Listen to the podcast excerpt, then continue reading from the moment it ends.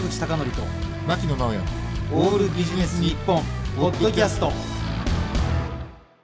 坂口孝則と牧野直哉のオールビジネス日本。本日のゲストは先週に引き続きコラムニストの川崎玉樹さんです。よろしくお願いします。よろしくお願いします。パチパチ。オルビジに来れて嬉しいです。ありがとうございます。ぜひね記憶中の会話を聞いてほしかったですよね もう川崎さんがだってさ、もう5秒に1回ぐらい禁止用語言うんだ。放送禁止用語。言ってないよ。大丈夫かこの女。言ってないよそん大丈夫かと思ってね。もう絶対放送では流せない有名人の裏話とか夜の話とか語っていただきまして本当嬉しかったんですが、えーっとざっくりコラムニストの川崎さん玉木さんをご紹介しますが川崎さんちなみに今リスナーの方がなんか調べようと思ったら何がいいですか？例えばツイッターとかフェイスブックとうん。か、私フェイスブックしかしてないので、ええ。はいフェイスブックェイスブックで川崎さんを見たら、うん。えー、と要要するに友達以外の発信したいろんなものも読めるし、例えばウェブになんか記事が載ったら、うん。そこで紹介なさってるのを見れるとはいいうことなんですね。ほぼ必ずか書きましたって言ってるので、じゃあちょっと簡単にちょっとはしょりますが、はい。えっ、と慶応の SFC をご卒業後ですね、うん。まあさまざまなご経験の後に、うん。まあ子育てとか政治経済、まあいわゆるカルチャー全般の分野で、うん。まあ記事とかコラムを連載なさっています。はい。でえっ、と面白いところでは立教大学のえっ、と社会学部の講師を務められたりとか、うん。えっ、と書籍を出されたりとか、はい。あとアベマとかのコメンテーターもなさっています、ということなんですが、あのちょっと今日の本題行く前に川崎さんちなみにアベマのコメンテーターとかってどういう経緯でなったんですか？アベマは私ね、もう初めて出たのってもう何56年前なんですけど、はいはいはい。あの一番初めの書籍の女子の生き様は顔に出る。はい。それを出した直後に、えっと、もう呼ばれて、はい。なんかこういろいろやってたんですよ。はい。でなんか右翼に対して真っ向から切り込んでみたりとか、はい。でそうするとあのすごいその頃叩かれて。はい。ね、ちなみに右翼っていろんな右翼がありますがネット右翼ではなくネット上ではなくくあのガチのなんかほらあのはい。明治天皇のやしゃごとかさやしゃごってどんだけ遠いの？みたいな。初めて聞いた。君だけだよそんなこと言ってるの？みたいな。T さんでアジアでラーメン屋やってるあの はいはいはい。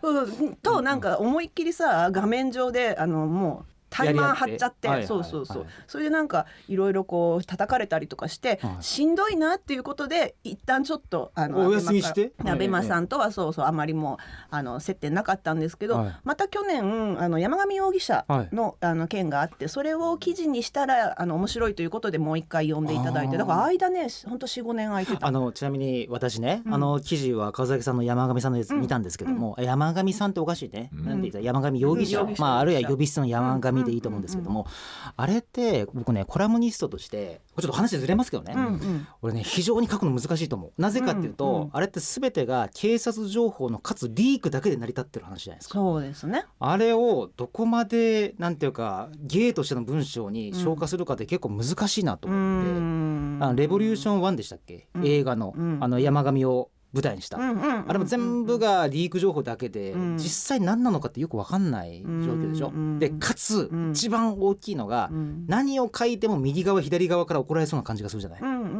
あああいう時事問題を扱う時って、うん。どどどういう川崎さんあのなんかうん。配慮配慮ないのか、えっとね山上容疑者の時なんかは本当に私逆にあれは批判はされなかった記事なんですよね、はいめっちゃ読まれたけど、うんうん。で多分それ成功した理由は何だったかっていうとうーんとうん基本的にさネットって学歴の話と毒親の話うんうん。とセックスの話っていうのがもう本当にヒットのためのなんかこう3つの柱みたいなところがあって。川崎さんちょっとめちゃくちゃ面白いんでもう一回言ってください。三つ。えっと。学歴の話とうん。それから毒親の話どとね。うん。セックスの話、はいはい。でまあ、性的な性話的な話。っていうのが、あのネット上ではすごい刺さるんですよ。でなるほど。3つとも彼の中にあったんですよね。うんうんでそれは私が山上容疑者がかっこいいって言われ始めたのを見た時にああなるほどこの人にはすごくそのネットの上の女子を魅了する性的な魅力があるんだとじゃあこの3本この人持ってるから、それそれを書こうと思って。なるほどでもそれ元オウムの女優と一緒じゃないですかあそうそうそうそううん多分ねあのそうジャンルとしては一緒なうんうんうんのだと思うんですけど、ただ彼は特にあの毒親の部分が非常にこう今までにない切り口だったので、ここが大きいんだろうなっていうのでそこかなりこう強めに書きましたね。なるほど、うん。その毒親っていうのも結構ちょっとその例えば宗教2世であるのは間違いないけれど、うんうんうん。どこまでこう踏み込むかって結構悩むとこじゃないですか、うんうんうんうん記事としては、あんまりそういう葛藤なかったですか、なかったですね。うん。っていうか私はとにかくその、えー、とあの時の情報って全部文春が文春がっていうふうにひたすら言ってるので、ただ本当に文春で書かれていること文春うん。のその編集者たちから聞いてるような話っていうのをあの、まあ、そのまま、えー、と素直にうん。あの理解して書いてたっていう状態だったんだけれども、うん。情報の面白さみたいなところで言った時にそれが警察発表でなかったにしても、うん。人間の気持ちって動くじゃない。まあ人間の気持ちが動くところに、うん。そういうそのうん。事実であるなしとはまた別の形のトゥルースって生まれるじゃん。まあそそれを認めなかったら全部ストレートニュースでいいってことになりますから、ね、そうそうそうそう、うん。であのコラウェブでしかもコラムっていうのはそのトゥルースと向き合ってるというよりは感情と向き合ってるので、ひはいはい。人々の。うん。読み手の感情とみ向き合ってるので読み手の感情をいかにそのかき混ぜるかみたいなことができてれば記事としては成功なのかなって、あの川崎さんの中でコラムニストっていう定義は何なんですか、そうですね。だからそれこそそうですよ、ジャーナリストじゃない、うん、まあジャーナルにはね書かないですもんね普通はね、うん。ジャーナリストじゃない、うん。でなおかつ作家じゃない。うんはい。作家ではない、作家でもない。なるほど。そう。ファクトとファンタジーの間をこううまいこと取り持つ3,000字から4,000字のうん。マジックだと思ってるので、なるほど、うん、だからそう私はあの小説家とも全然違うところにいるし、はいはいあの新聞記者たちとも違うところにいるっていうのは認識してます。先週ですね川崎さんの口からホイチョイプロダクションの口がであの言葉が出てきましたけどまあ、ホイチョイ的っていうのもちょっと変だしジェーン・スーさん的っていうのもちょっと変だしうん。あるいは鈴木すずみさん的っていうのも変だし、あるいは昔で言うと渡辺和弘さん、うん金婚館の。のでもちょっとあれだしちょっとなかなか川崎さん自体が書くものが面白い位置にはありますよね。そうですよね、うん。変な位置にはある、うんそうそう。そうだからちょっと似た人はあまりいないっていうのはあるのかもしれないけど、まあまあいいんじゃない、まあそこでです。そこでです。はい。はいえーっとですね川崎さんに今回こんな手おくテーマを選んでいただきましたが事前情報ではもしかしたら途中で変わるかもしれないということなんですが まずは行ってみたいと思います。えーっと川崎玉木さんとお送りする余計なことしか話さないトークテーマはえーっとツイッター文学のヒットのきっかけとなった流山大高の森何がそんなにすごいんだです。はい。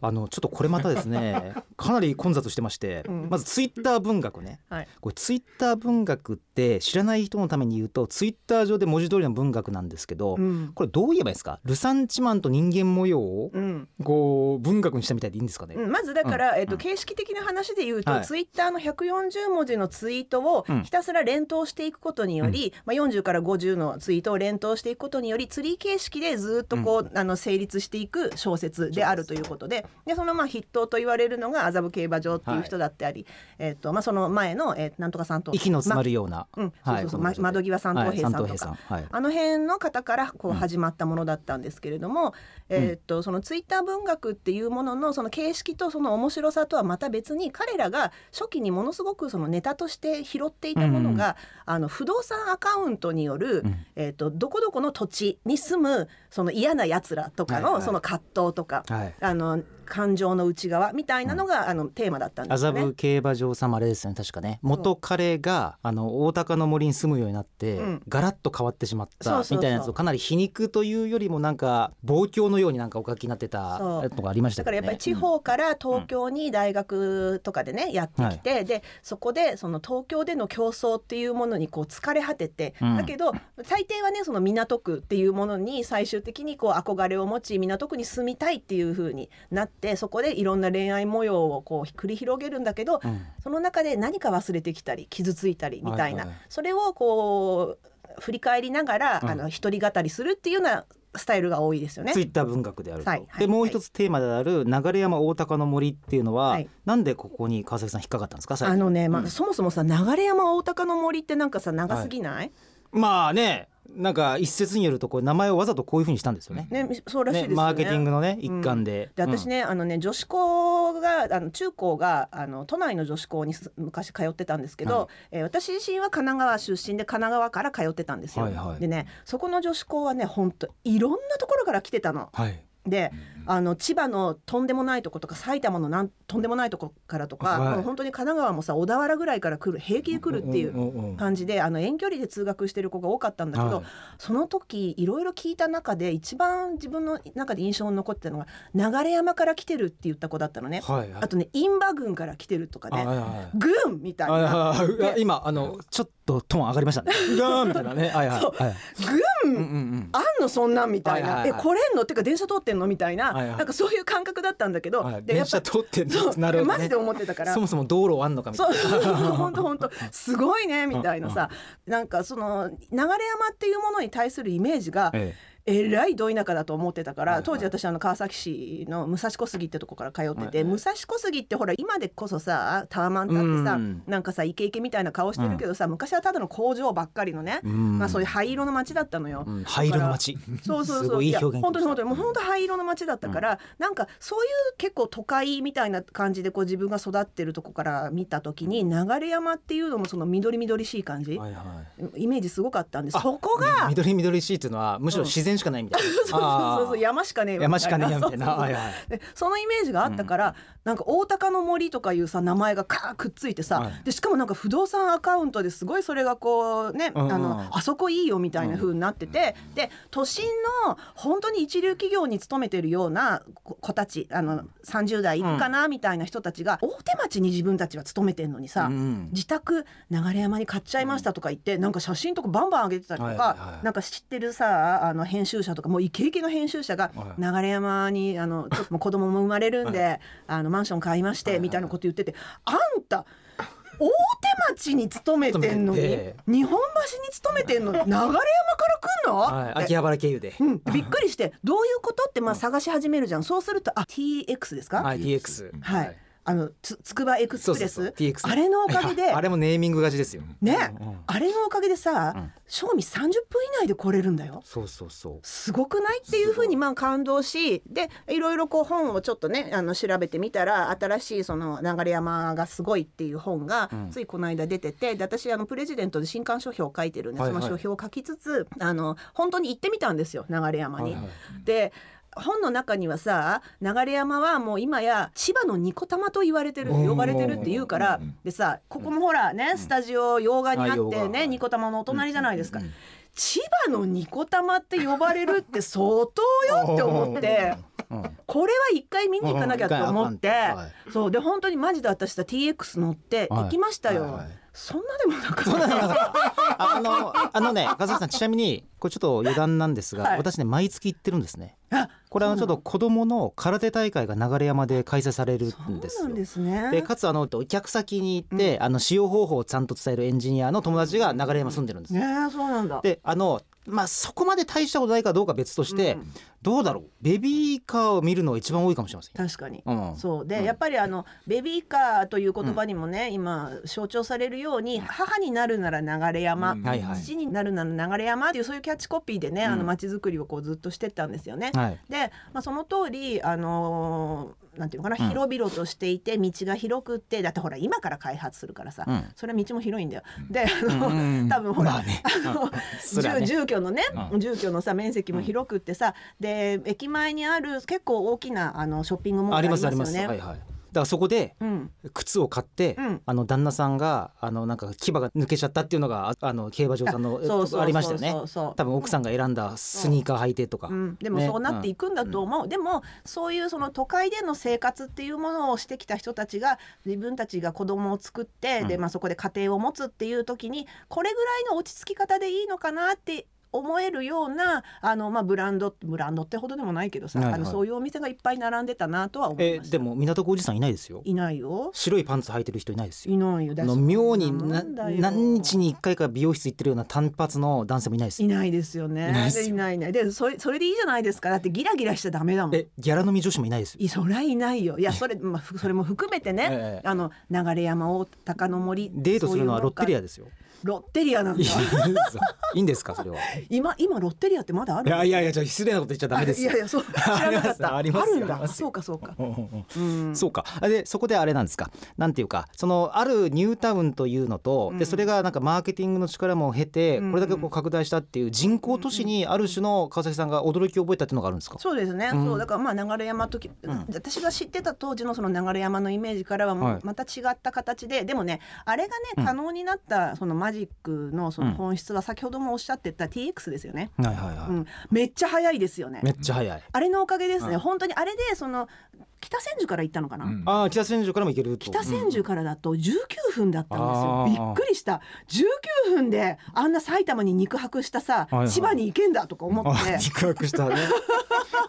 これ牧野さんでもいいですが川崎さんでもいいですが私不思議なのがね流山をテーマにする本って普通は絶対売れないと思うんですよ、うん。まあ、著者が大西さんだから有名っていうのもあるけど、まあね。あれなんで売れたんですかね？やっぱりね、流山がすごいがあのうん。流山の、えー、とショッピングモールの中にあるうん紀ノ国屋でもう爆売れしてました。嘘。あの本人たちのなんていうの自助自助努力じゃないけれども本人たちもやっぱりめっちゃ読んでた。えアイデンティティを再確認するってことですか？多分ねそう流山を選択した自分たちっていうものええ。をもう一回なんていうのかなそううん。見るみたいなこれ間違ってなかったんだっていうのをまあ自分たちで理解するっていうのとあとやっぱりね流山はあのツイッター文学のおかげもあってはい、バズワードですよ。ああそうですか。究極のバズワードでしたよええ少なくとも去年は。でもあれって僕面白いなと思ったのは港区に住んでる女性があの流山に住んでる元彼を見に行く、うん。で単に上から目線で眺めるんじゃなくて帰ってきた時に妙な悲しさもつきまとうっていうかね、うん。そう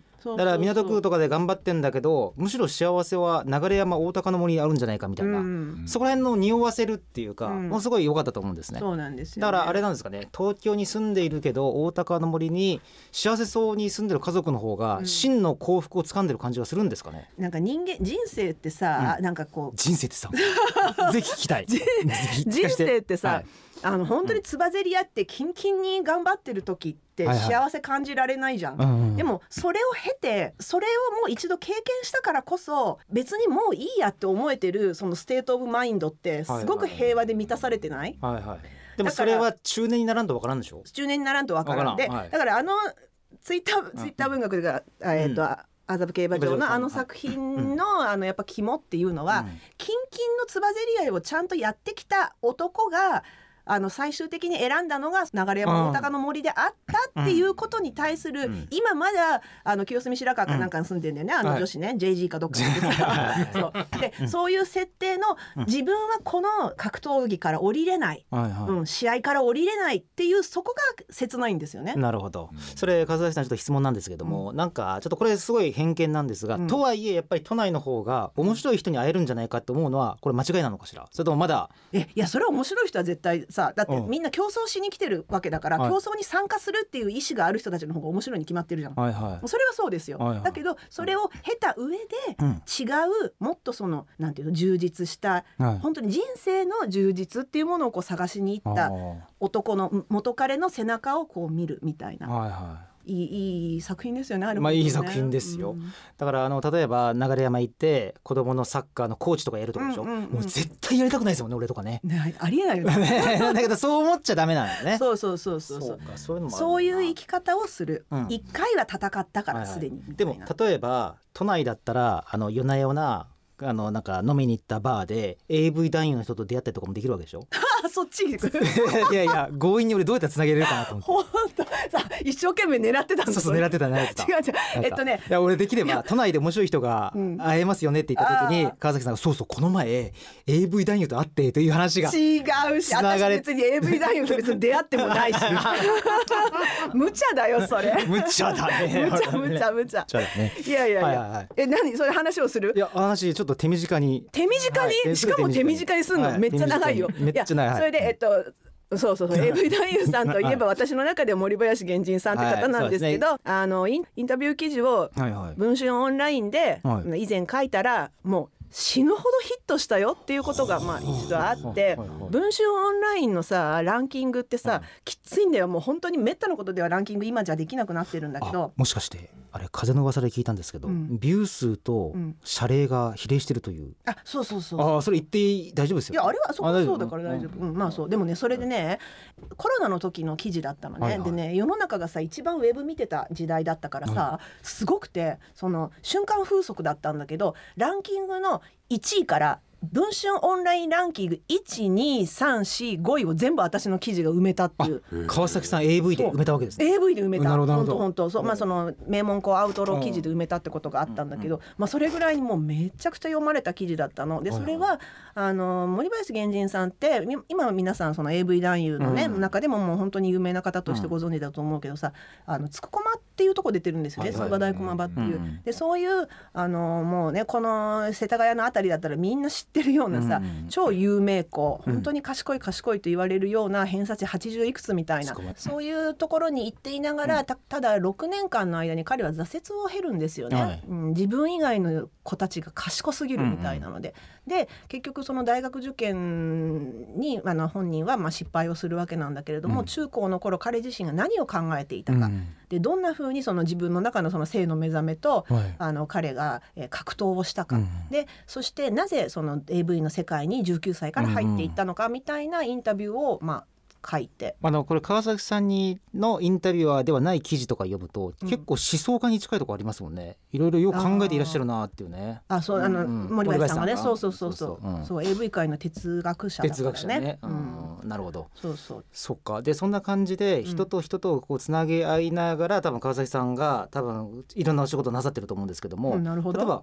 今後ちょっといや実はまとめに入ってる。いや知ってる、ね、今後ね例えばインタビューなさりたい人とかあるいはなんか狙ってるテーマってあるんでしょ？うインタビュー狙ってるテーマはもういっぱいあります、もう散々ありますよね、はいはい、あの、うん、坂口さんもそういうとこきっとあると思うんですけど、はい自分が自分的な感覚でセクシーだと思うあの話題ってもう絶対書きたくならないですか？ああなるほど。まあセクシーっていろんな意味いろんな意味がそうそうそう、あの小泉進次郎が言うセクシーもある。あいうセクシーもあるしね。そういう意味のセクシーですよ、うんうん、そうそういう話にはずっとこう切り込んでいきたいしその場にはいつもいたいなと思います。はいはいはい、うん、あのちなみにね僕ねアベマに出たいなといつも思ってるんですけどやっぱ川崎さんぐらい話さないとダメですね なことない。ちなみにあのこれ新刊の予定というのは語らず大丈夫なんですね、うん、大丈夫です。大丈夫なんですね。じゃあ次はあの川崎さんと西麻布の交差点でお会いしたいと思います。はい、はい、どうぞよろしくお願いいたします。では2週にわたってのゲストはコラムニストの川崎玉樹さんでした。ありがとうございました。ありがとうございました